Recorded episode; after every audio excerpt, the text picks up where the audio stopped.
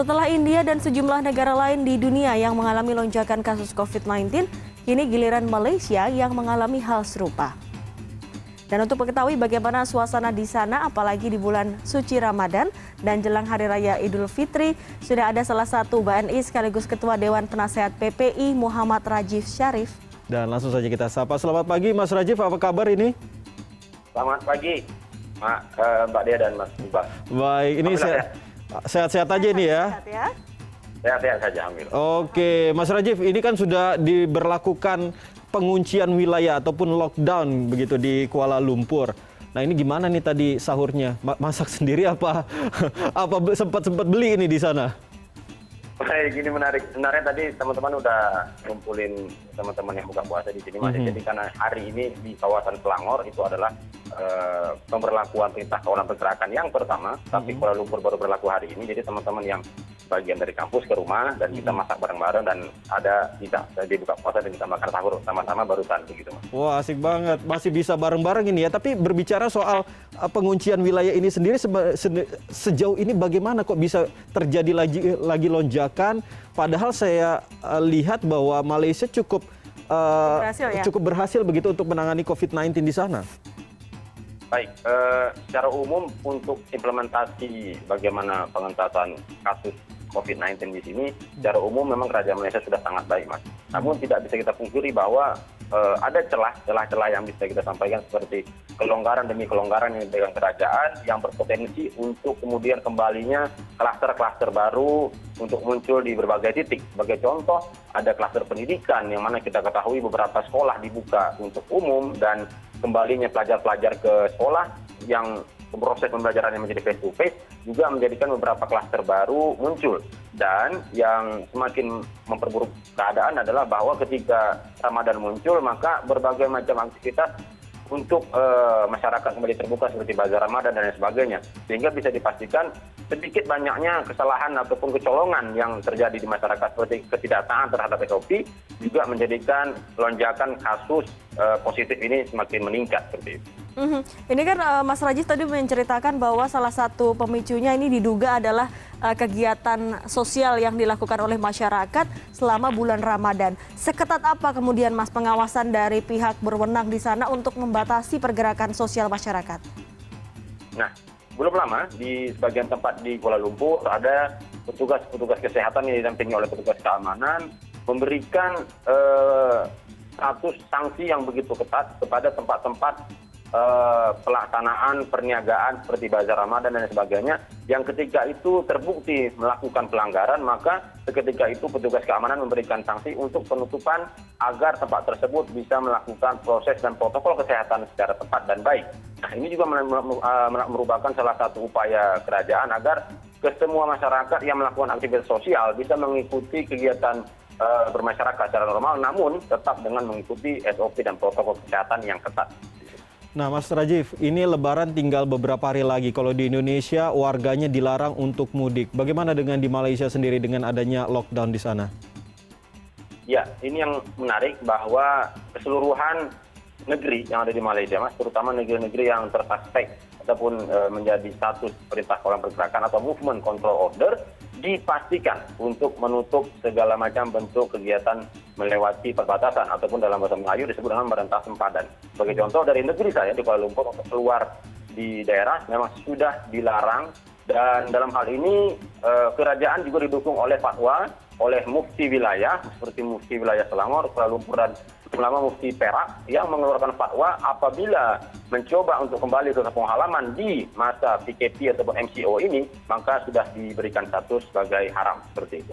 Hmm, ini termasuk soal kegiatan uh, keagamaan ya Mas di masjid misalnya salat id atau tarawih begitu tidak boleh? Nah, uniknya untuk kawasan PKP atau NCO dibenarkan melakukan sholat Idul Fitri di masjid, tapi dengan SOP yang sangat ketat. Nah, ini juga didukung dengan tidak dibenarkannya ada takbiran antar rumah, di, uh, takbiran di masjid dan aktivitas-aktivitas yang mendukung uh, seperti euforia Idul Fitri. Nah, dibenarkan ada kunjungan hanya ada di satu Syawal saja. Contoh, misalkan ingin uh, melawat ke tempat saudara, maka dibatasi hanya 15 orang untuk status wilayah yang saat ini menjadi PKP ataupun perintah kawalan pergerakan. Kalau Mas Rajif bilang tadi uh, dikatakan kalau ibaratnya mudik begitu dikatakan haram oleh pemerintah, itu sanksinya seperti apa sih? Kalau di Indonesia kan sanksinya itu ada hukuman penjara selama dua bulan atau denda uh, maksimal lima ratus ribu rupiah kalau nggak salah. Nah, bagaimana dengan di Malaysia sendiri? Tidak main-main.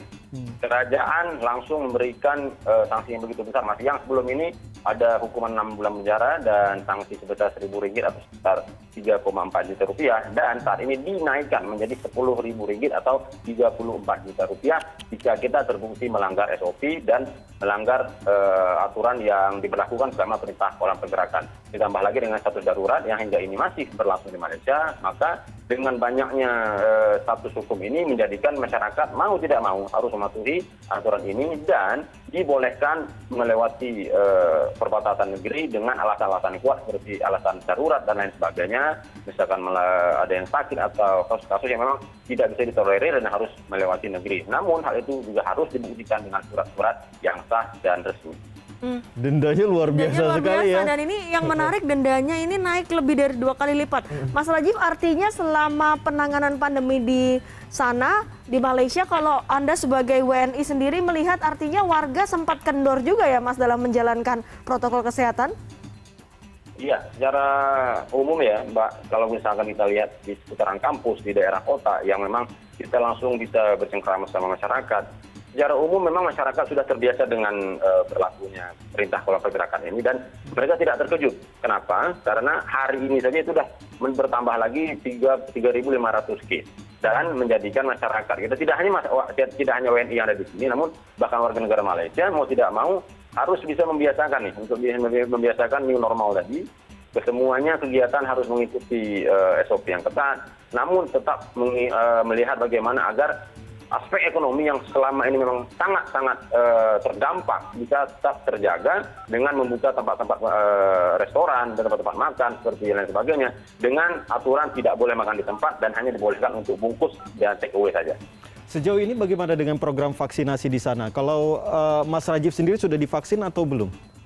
Nah, untuk jadwal kami uh, warga asing sebenarnya saya sudah daftar karena kita uh, di sini ada bisa pelajar, bisa mahasiswa, maka ketika kita sign in dengan aplikasi yang mereka sebut dengan My Sejahtera, kita bisa sekaligus waktu itu mendaftarkan diri. Namun tentu saat ini masih diutamakan seperti frontliner, uh, guru dan juga profesi-profesi yang dianggap lebih penting untuk uh, mereka bisa berinteraksi langsung dengan masyarakat. Nah, kami yang mahasiswa terutama warga asing diprioritaskan setelah warga negara Malaysia terlebih dahulu mengikuti vaksin yang ada di negara ini. Hmm, mudah-mudahan Mas Rajif cepat ya ini hmm. untuk divaksinasi supaya mengurangi uh, gejala juga jika uh, memang tidak ingin ya ketularan tapi jika ketularan ini bisa lebih lebih ringan begitu. Ya, apalagi kasusnya juga semakin hmm, meningkat kasusnya di sana. lebih meningkat. Ini kan meningkat sekali Mas jumlah uh, kasus COVID-19 di Malaysia.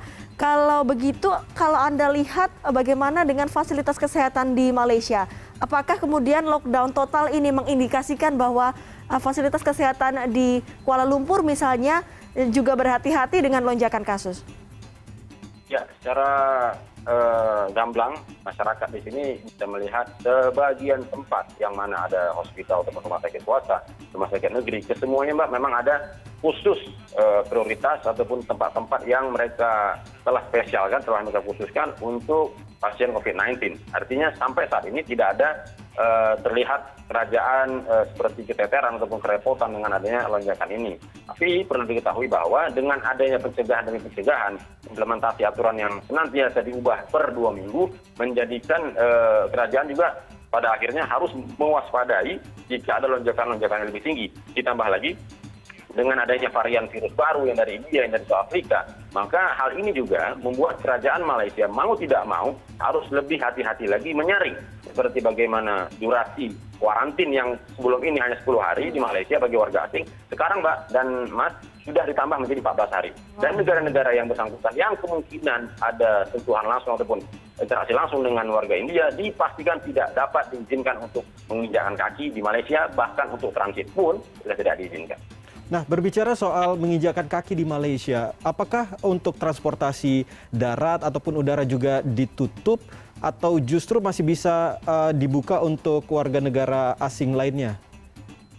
Nah, untuk negara-negara yang terdaftar tidak eh, dalam status mewaspadainya ataupun tidak dalam status darurat, maka Malaysia dalam hal ini lebih longgar, Mas Iqbal. Artinya mereka bisa senantiasa mampir kemari, namun jika tujuan negaranya nanti terdaftar di boarding pas kemudian tiket pesawat akan ke negara-negara tadi dengan suspek yang berbahaya seperti eh, kita ketahui India atau Afrika, maka Malaysia secara tegas akan menolak passenger tersebut ataupun penumpang tersebut untuk menjalan kaki baik via darat, laut maupun udara selama mereka berstatus akan menuju negara yang bersangkutan di eh, saya sebutkan tadi India ataupun South Africa. Ini juga bertujuan agar tidak adanya case baru yang terdaftar sebagai varian COVID-19 yang selama ini dikenal baru dan sudah sangat banyak terjangkiti di India sana, Mas. Mhm. Tapi kalau dari Indonesia, eh, apakah regulasinya diperbolehkan, Mas? Karena di Indonesia juga sudah ditemukan mutasi baru dari India ya. Hingga saat ini untuk warga negara Indonesia secara umum jika tidak ada kontak langsung dengan warga India dipastikan mereka bisa diizinkan kembali Mbak. Kita terbukti rekan-rekan mahasiswa yang belum lama kembali ke Malaysia mereka mengikuti kuarantin. Nah bedanya adalah seperti saya katakan tadi jika sebelum ini hanya tujuh hari bahkan jika kita sudah ada swab test kita hanya boleh ya kita bahkan bisa ikut kuarantin di sini kuarantin lokal selama tujuh hari. Namun dengan adanya lonjakan kasus dan juga eh, mutasi virus mau tidak mau, kerajaan Malaysia harus mengimplementasikan kembali 14 hari kuarantin dan mewaspadai negara-negara yang tersuspek ada sentuhan langsung dan interaksi dengan warga negara India yang dikhawatirkan terjangkiti virus COVID-19. Baik, Mas Rajiv, terima kasih sudah berbagi informasi dengan kami. Tentunya kami berharap agar Mas Rajiv di sana sehat-sehat saja dan bisa menjalankan ibadah puasa dengan baik sampai Lebaran nanti. Walaupun tidak pulang, tidak bisa keluar ke mana-mana, ya pokoknya kita berharap yang baik-baik saja ya di Betul, sana. Betul, amin, amin. Amin, amin. Baik, terima kasih.